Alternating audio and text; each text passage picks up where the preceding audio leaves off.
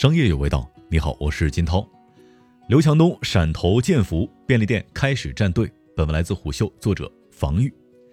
根据天眼查信息，厦门建福连锁管理有限公司最近发生了工商变更，投资人新增江苏京东邦能投资管理有限公司，位列第二大股东，持股比例为百分之二十。这短短的几行字，其实包含了非常丰富的信息。第一，这是京东第一次战略投资便利店品牌，意味着互联网电商巨头在便利店行业也开始出现对峙局面。此前，阿里巴巴曾经出资五亿元入股上海的喜事多便利店。第二，这意味着在股权结构方面，京东超越了红杉资本，成为建福便利店第二大股东。而此前，建福便利店被业内关注的原因之一，就是被红杉资本重仓投资，估值达到十二亿元。今年，中国连锁经营协会发布了二零二零年中国便利店 TOP 一百榜单，建福便利店名列第十名。在福建省便利店排名当中，建福名列第一位，拥有近两千家门店，主要分布于福建省内，并布局江西、四川两省。这也是今年疫情发生以来，便利店行业唯一一起公开宣布的投融资消息。在当下的零售业进化征程当中，便利店行业正处在最微妙的历史时刻。一方面是便利店业态的整体社会地位见长，国家以商务部为首的部委对于便利店发挥民生基础设施的作用寄予厚望；但是另一方面，便利店行业也同样经历了疫情的冲击，在对于未来的发展方向方面。不同的区域、不同类型的便利店，其车头所指的道路也各不相同。谈及便利店，先回溯一个常识概念：很多人会说，京东自己有京东便利店，为何还要入股品牌便利店呢？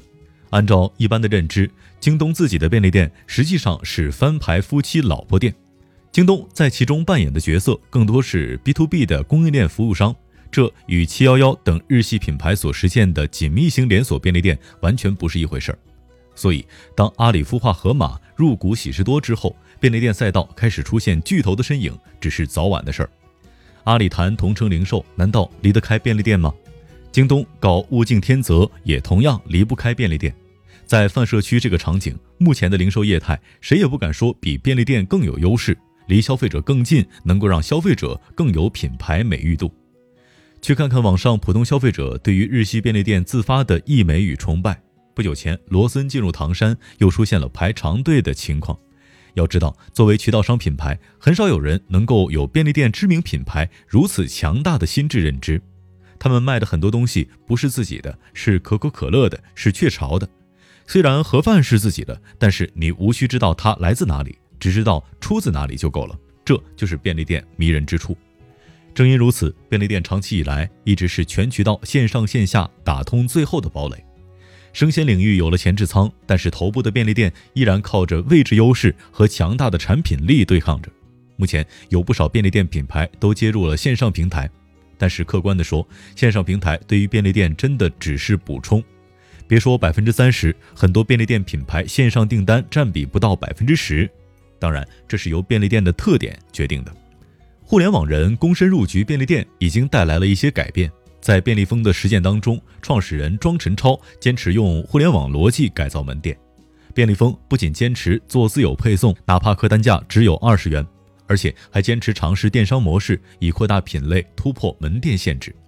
在便利店阵营，全家便利店依托吉祥联盟 App 也在做电商，在二零二零便利店 Top 一百榜单当中超越了中石油便利店每一家，也已经再次开始了做电商的尝试。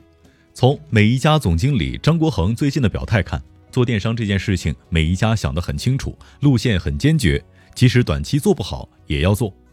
在这样的背景之下，京东战略投资建福便利店，下一步动作是什么呢？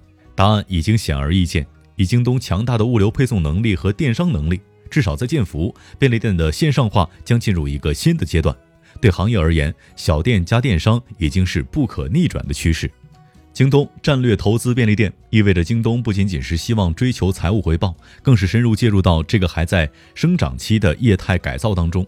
这其实也意味着站队这件曾经在线下商超领域发生的事情，也在便利店行业开始了。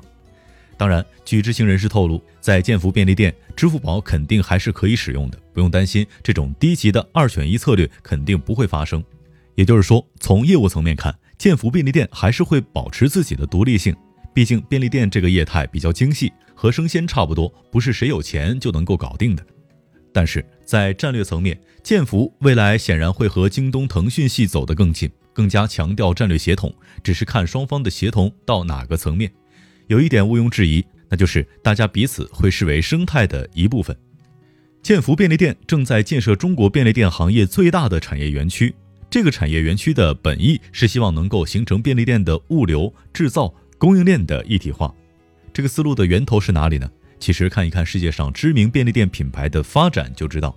比如统一集团和康师傅集团，他们分别是上海七幺幺便利店和全家便利店的品牌授权经营方。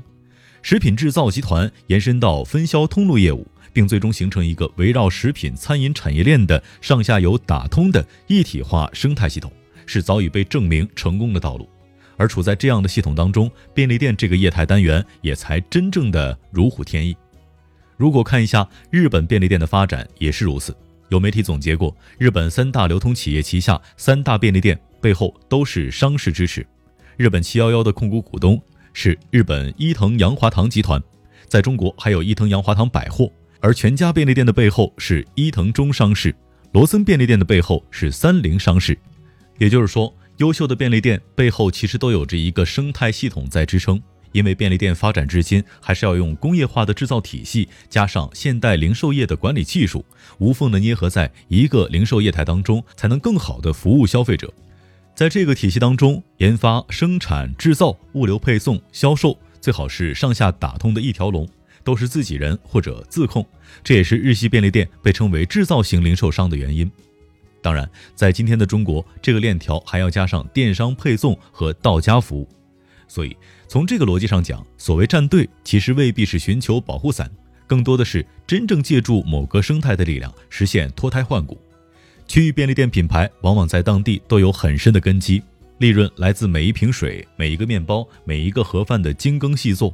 习惯了动辄百分之百增长的互联网人干不了这个活，但是互联网对于用户行为的数字化洞察，其大数据工具和超强的算法能力，都是今天的便利店所需要的。希望京东这样巨头的入场，更够让中国本土便利店行业出现更多的水陆两栖动物。虎嗅商业有味道，我是金涛，四点水的涛，下期见。虎嗅。商业有味道。本节目由喜马拉雅、虎嗅网联合制作播出，欢迎下载虎嗅 APP，关注虎嗅公众号，查看音频文字版。